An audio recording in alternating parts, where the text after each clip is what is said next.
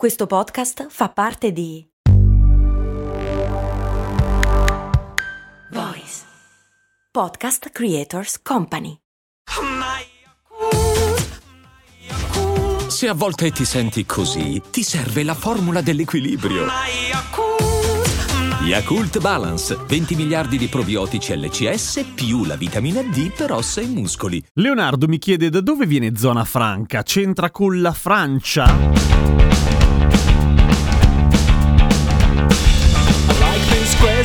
Crazy. I love peculiar things. And so I listen to this podcast created by Castell, and I'm so glad. Very human things.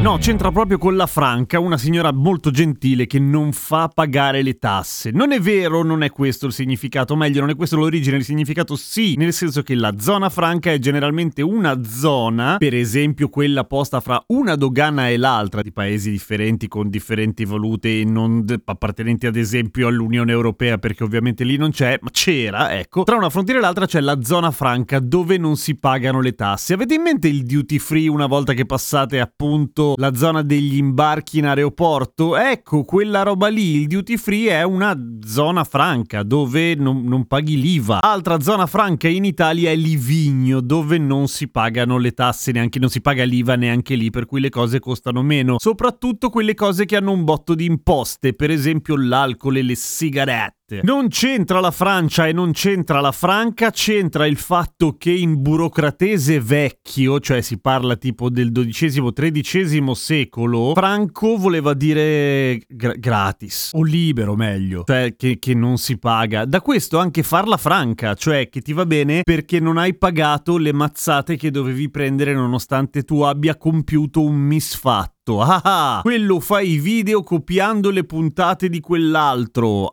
Eh, però non l'hanno. non gli hanno detto niente, l'ha fatta franca. Diversa invece è una lingua franca. La lingua franca è la lingua che si parlava nel Mediterraneo nell'ambito del commercio, ma era una lingua così un po' inventata, con un po' di francese, un po' di italiano e qualcosa di arabo. A quanto pare l'origine è proprio araba, nel senso che al-farang, che vuol dire lingua degli europei, era come gli arabi dicevano quella roba lì che non si parlava ne, nei porti, quando dovevi proprio, sai, quando devi fare i gesti e, po- poco altro, ecco, quella lì è la lingua franca, che non è la lingua della franca e non è la lingua che si parla nella zona franca. Chiaro, tutto chiaro.